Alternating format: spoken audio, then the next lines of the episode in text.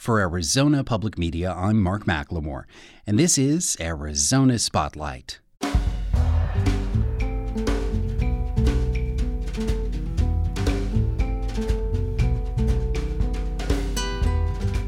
Coming up, did Arizona voters deliver any surprises in this week's presidential primary?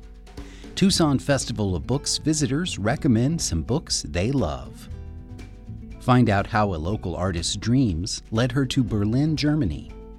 And Beth Surdut watches doves in her Tucson neighborhood play pickup sticks just in time for nesting season.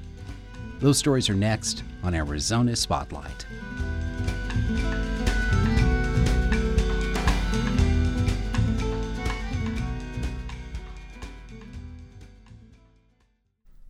On Tuesday, Arizonans had an opportunity to weigh in on the upcoming presidential election. To find out what the results indicate about our political future, I asked Christopher Conover to join me with his take on the numbers. Hello, Chris. Hello. Did Arizona voters deliver anything that could be considered a surprise on Tuesday?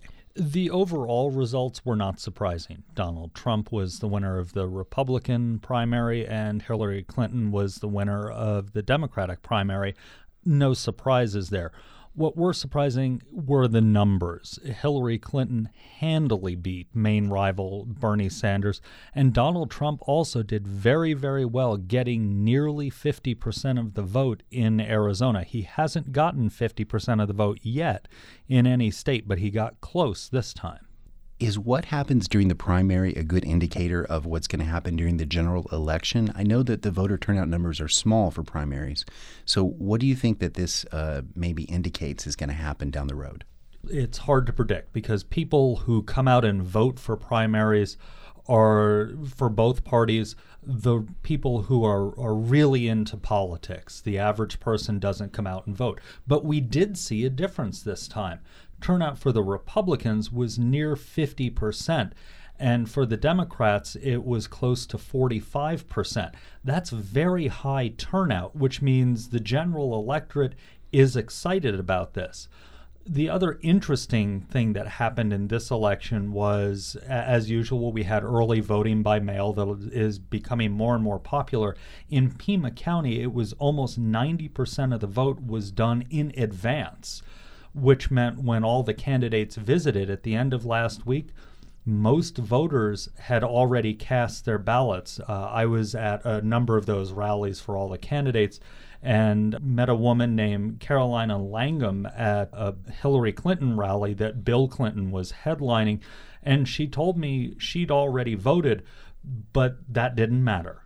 I have voted, and this just reinforced my decision. So I definitely am so glad I came out here to hear the message. The big question now becomes for the fall with early voting in Arizona will candidates change when they come to Arizona? Because we vote for almost a whole month. People talk about a, a, ground game and an air game in political campaigns, and I wonder if this also isn't putting more focus on playing an air game and not doing so many public appearances. It's interesting. Bernie Sanders spent about $1.3 million on ads in Arizona leading up to this week's election. He also had the most appearances in Arizona, yet he still lost handily. Now, if you look back over time, the Clintons, both Bill and Hillary, have always done very well in Arizona. The last time Hillary ran, in 2008, she beat Barack Obama in Arizona, and Bill Clinton was the last uh, Democrat to carry Arizona in the general. Uh, and before that, it was Harry Truman. So the Clintons do well in Arizona with that in mind, let's talk about the Republican side and how do you think Arizona conservative voters are going to respond uh, when it comes convention time? Because we've all heard that there is some reluctance on the part of the GOP to uh, allow Trump to become their candidate. It is interesting because he has to get a very specific number of votes in order to get the nomination on the first round of votes. And if he doesn't have that number going into the convention, it's possible he won't get it on the first round. And then we go into what's called a brokered convention where we get a lot of horse trading of delegates uh, to, to get to the magic number. Trump is divisive. We know that. That that's no secret and no surprise. What's interesting is he's divisive within the Republican Party, and I talked with Barrett Marson, who's an Arizona-based uh, Republican strategist, about that and what Trump needs to do going forwards. There are a lot of people who are really energized by what he has to say. There are also a lot of people very turned off by what he has to say, and just as importantly, the way he says it. So he's got a lot of messaging changes that he's going to have to make to appeal to the broader electorate. So the big question will be if Trump changes his message, can he bring uh, more moderate Republicans into the fold, assuming he gets the nomination? Or will the mainstream party rebel at the, the convention and keep him out? Uh, I've talked to a lot of Republicans and some are huge Trump supporters, and others who have been longtime, lifelong Republicans said there's no way they can vote for him. So it's going to be a very interesting couple of months leading up to the convention, and then if he gets the nomination after the convention. There were reports of long lines at the polling stations, and we also know that a few extended their hours to allow voters who were waiting in line to cast their ballots. Do you think that this kind of thing is also going to be a factor in November? It will be an issue before November. Most of those problems were in Maricopa County. Maricopa County opened 60 polling places. In comparison, Pima County, with a much lower population, had 130 polling places. The 60 places in Maricopa County are what caused the big lines. With that coupled with the large turnout we talked about there will be a hearing Monday morning in the legislature on what went wrong. The Secretary of State's office is launching a formal investigation into what went wrong. The Maricopa County Recorder uh, initially blamed independent voters who were not allowed to vote in this for adding to the lines. She walked that back pretty quickly and stepped up and said, Nope, it was my fault. I didn't open up enough places. I would be very surprised if there are problems come November caused by not enough polling places. I think that won't be a problem. Throughout this election season, Arizona Public Media is putting an emphasis on understanding and exploring the idea of the Latino vote. So, uh, based on the primary results, do we have any idea how the so called Latino vote went? Actually, we don't, and that's an interesting thing other states that have heavy Latino populations, uh, Nevada, New Mexico, we have a lot of data on Latino voters. Arizona does not ask on its voter registration sheet anything about race. So we don't know how many Latinos went to the polls. We talked with some of the national uh, Latino voting groups. They don't have any numbers. There weren't any exit polls done. So everybody's a little in the dark about Arizona's Latino vote.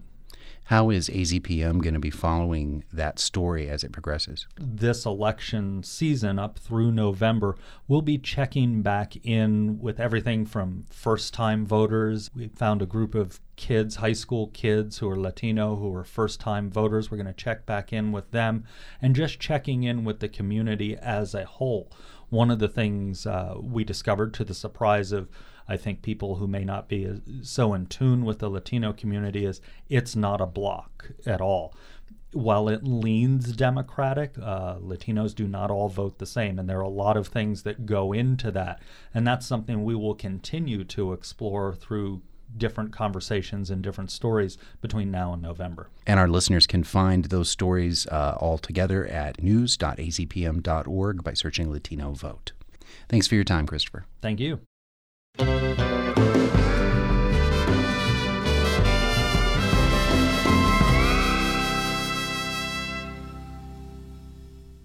Estimates tell us that as many as 180,000 people from every walk of life gathered at the University of Arizona to take part in the 8th annual Tucson Festival of Books. AZPM was there as a media sponsor, and I asked as many folks as I could to tell me about a book they'd recommend and why they thought it was special. Here is a book I love. Hi, my name is Jenny Brundage. I act, I write, and I've produced a short film, and I also do boring stuff too to keep a roof over my head. I really love the book uh, Ready Player One by Ernest Cline. It's sort of like Charlie and the Chocolate Factory.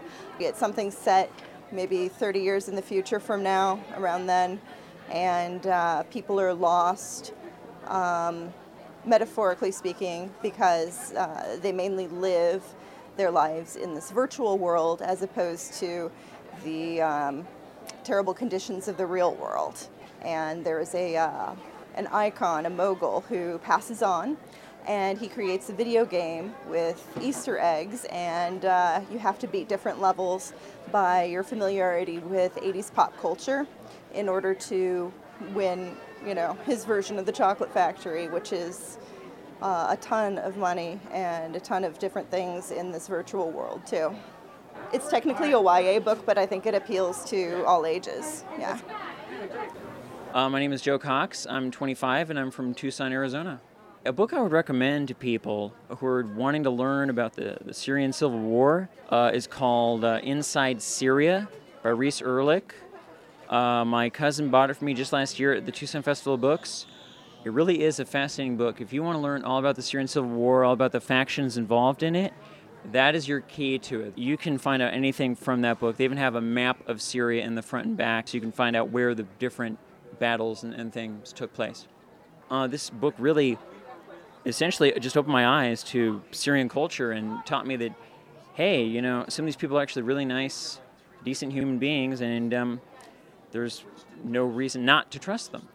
Hi there, my name is Hannah Santos. I am 23 years old and I'm originally from Los Angeles. I'm here visiting. Um, I graduated from UCLA in June, and my boyfriend and I are waiting for orders to go to the Air Force, so I'm just here in town visiting, and I really like to read books. I thought I'd stop by. One of my favorite books is How to Win Friends and Influence People by Dale Carnegie. And especially um, right now after college, it's so important to be able to communicate and to work with people as a team and as a leader. I think that a lot of people right now are just caught up with electronics and talking via email. I think it's really valuable nowadays to be able to talk to people face to face to resolve issues, to bring up um, important things going on, to be able to work through problems with people rather than just with electronics. My name is Austin Thacker, and I am from Tucson, Arizona. And I'd have to say that my favorite book would have to be Summer of the Monkeys. And I say that because it is such a heartfelt children's novel that has gotten me through a lot of tough times. And it is something that I will always love. And I am here at the Tucson Festival of Books because I have a true passion for writing, and I want that to be my um, profession when I grow up. Hi, my name is Sarah Baker, and I am one of the co chairs of the volunteer committee for the Tucson Festival of Books. And I grew up here in Tucson, went away for college, and just wanted to come back. A book I love is Life, a User's Manual. It's by a French author, and it's a snapshot moment look at an apartment building. And it goes through each individual room in the apartment building, kind of giving a geometric flavor to the book. And it tells stories of each of the occupants. It tells what they're doing at that exact moment, and it tells interesting stories from their past.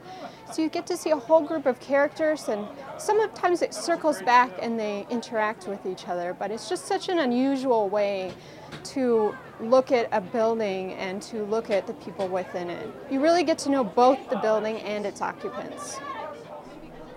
Those were voices of some of the many, many people who gathered at the 2016 Tucson Festival of Books. You can find more reading recommendations from a book I love on the Arizona Spotlight page at azpm.org. And you can always tell us about your literary favorites using the hashtag a book I love.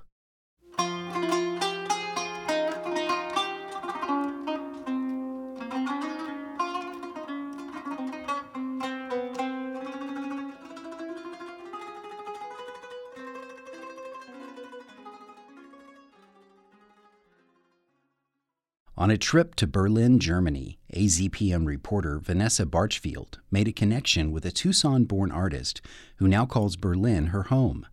Vanessa then joined Marcella Watson as she was giving her friend Tim his first tattoo. Um, mein Name ist Marcella Watson. Ich komme nach den USA, Tucson, Arizona. I am Marcella Watson. I am from Tucson, Arizona. I have been living now in Berlin for a year and a half, and um, I am pursuing a career in tattooing. Und ja.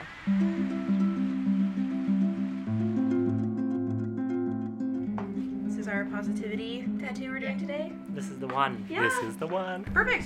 Why did you choose positivity? Well, I'm telling you because I'm gonna go to Australia in one week, and I just needed to keep positive. and I think that if you stay positive, everything will be all right. And I need it. Is this your first tattoo? Yes. Exactly. How do you feel? I am excited. I don't know what's gonna happen, but I know that I'm like in her safe hands. Mm-hmm. Here we go. You ready? Yeah, ready. Uh, how I ended up in Berlin was um, I came to visit five years ago, visit some family, and I fell in love with the city. But I was finishing up college in Tucson and um, didn't really have the means or funds or motivation to move out quite then. But I really, really, the place really stuck with me. And then I finished out school and I started my apprenticeship in Tucson. And um, my mentor asked me, he was like, "What's your plan? What's your what? What do you want to do?" And I said, "I want to tattoo in Berlin, Germany. I want to learn the craft and try to make it as an artist in, in Berlin." It's weird. It's like like small lightnings or something. weird. I'm really, really close with both my parents, and I'm so thankful for that. They've always been constantly supportive of everything that I've done. Like when I was a kid, they, you know, saw that I had an interest in art, and they always pushed it. She's professional.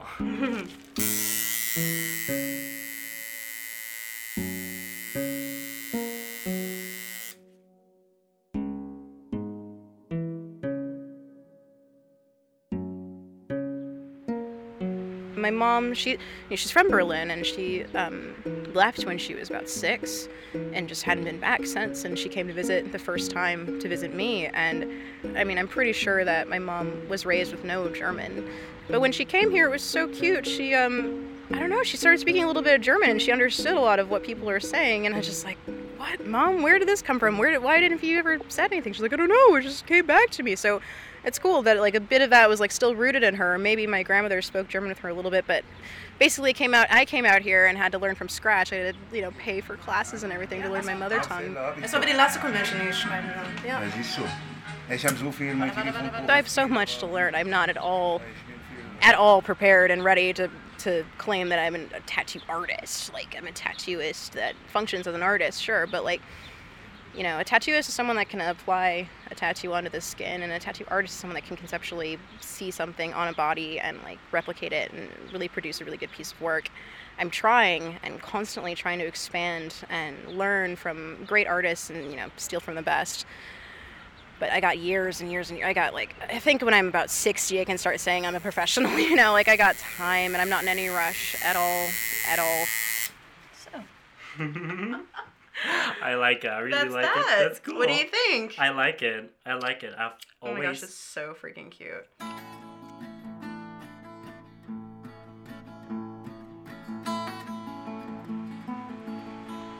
I miss my friends. I miss them so much. I miss my people. It's like if I could just take all of my friends here and just plop them here in Berlin, I think they would thrive and really love it. I like I want everyone to come visit me and see how beautiful and amazing this place is.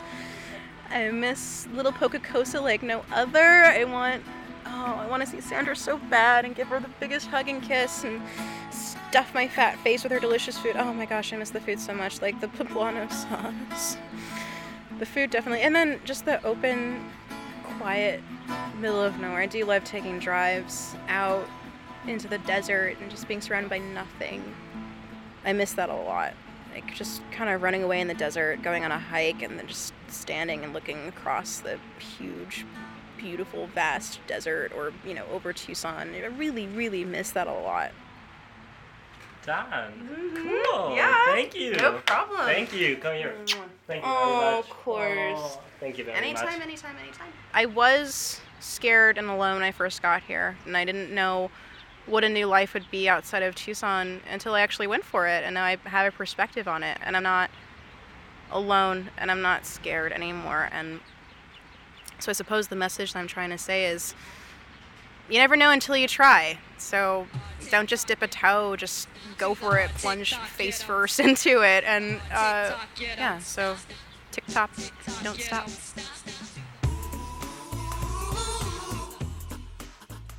That postcard from Berlin was produced by Vanessa Barchfield and featured music from Melodium, Joanna Newsom, Color Me Badd, and Reiner. Author and artist Beth Surdut listens to ravens and has paddled with alligators in wild and scenic places. She also knows that a nest shouldn't be judged on appearance alone. High up in the imposing tamarisk tree outside my bedroom window, a migratory white winged dove nestles like a plump teapot in the flat saucer where the branches fork. I can see the circle of blue highlighted with lavender around her bright orange eye as she bends her head to rearrange some sticks poking out around her. Her mate arrives with another slim stick in his beak, and he stands on her back drops the stick next to her, and then flies off for what seems to be a very long time, before returning with another stick. Again, he stands on top of her, drops his gift, which slides away and shimmies through the air. He does not fly down to retrieve it, but instead returns to his favorite building supply area. I think they must be new at this, but the more attention I pay, the more I learn that there is a lot that I don't know about critters, even when I think I do. By day two of construction, we have had rain, unusual, I'm told. The air sits sweet and sticky on my skin. The dove sits on her sticks. When hummingbirds build a nest, it is compact, dense, designed with tensile strength and lined with soft materials. Clearly, the doves didn't get that memo. If these inhabitants were humans, they'd be on the road to divorce or looking for another architect and builder.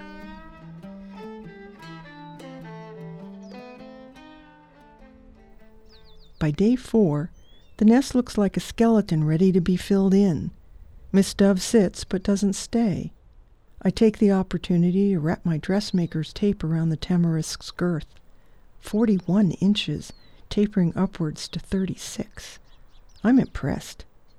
Though these trees are disliked for their lusty drinking habits and sloppy grooming, I see this one as a tree of life, where not only the doves nest, but also varieties of sparrows, hummingbirds, and verdins perch, while collared lizards scuttle across the bulky outstretched base. Later in the morning, as I'm watering the nearby bamboo, the dove pair returns. She nestles, he stands on top of her, his head above hers, and their heads turn towards me in unison as I walk by. The unlined, seemingly rickety, open air nest that resembles a tangled pile of the game of pickup sticks proves to be a challenge for me to draw as I try to discern where the elements intersect. What appeared to be a haphazard pile serves the purpose of holding mother and eggs, usually two, until little pin feathered beings grow viable feathers and fly to the ground after two weeks. Both parents watch over them during incubation and through this exploratory period. But doves are food for the Harris hawks and Cooper's hawks in my hood. Yet, even with the losses due to predation, consider the seemingly ubiquitous presence of doves that pollinate saguaros and line the utility wires. I often count more than 20, and the ones that fly out of the oleanders and eucalyptus as if flushed by hounds when I walk by. Look around for the nests. My neighbor has one built on the electrical outlet cover next to the light by her front door, another in the Ruslansia tree at the corner of her house, and a third on a crossbeam under her patio roof. Last year, at the edge of a gravel road that leads to my house, the doves chose a labyrinthine mass of cholla with pointy twists and turns, surrounded by prickly pear that seemed to present a formidable fortress. Sometimes, if the mother deemed I was too close, she had, after all, chosen a well trodden path, she would fly off and pretend she was wounded, dropping one white tipped wing and dragging it as she hopped along on the ground, making herself an obvious target. A friend came to visit, arriving at my front door saying, There was a Harris's hawk standing on the ground just as I made the turn into here. I wonder why. I knew why. When I got there, the mother and two babies, they were not old enough to fly, were gone. Feathers scattered, some standing upright like little grave markers.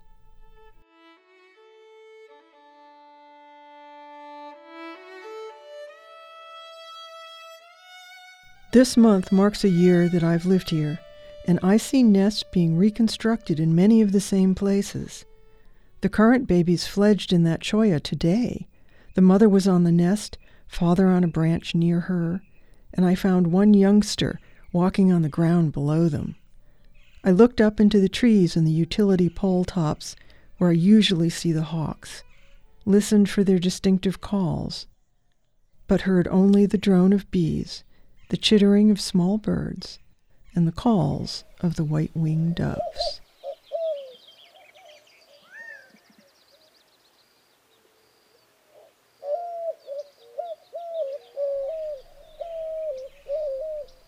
Observing nature starts with curiosity about what grows, flies, and crawls around you. Beth Surdut will host a workshop on the art of paying attention Saturday from 10 a.m. to noon at Agua Caliente Park. It is sponsored by Pima County and the USA National Phenology Network for ages 12 and up. There's a link to register on the Arizona Spotlight page at azpm.org, along with photos and a drawing of some of Beth's neighborhood doves. Thank you for listening to Arizona Spotlight. You can also find our podcasts on iTunes. This show originates from the AZPM radio studios. The music is by Calexico. The production engineer is Jim Blackwood, with assistance from Isaac Rodriguez. Our executive producer is Peter Michaels. I'm producer and host Mark McLemore thank you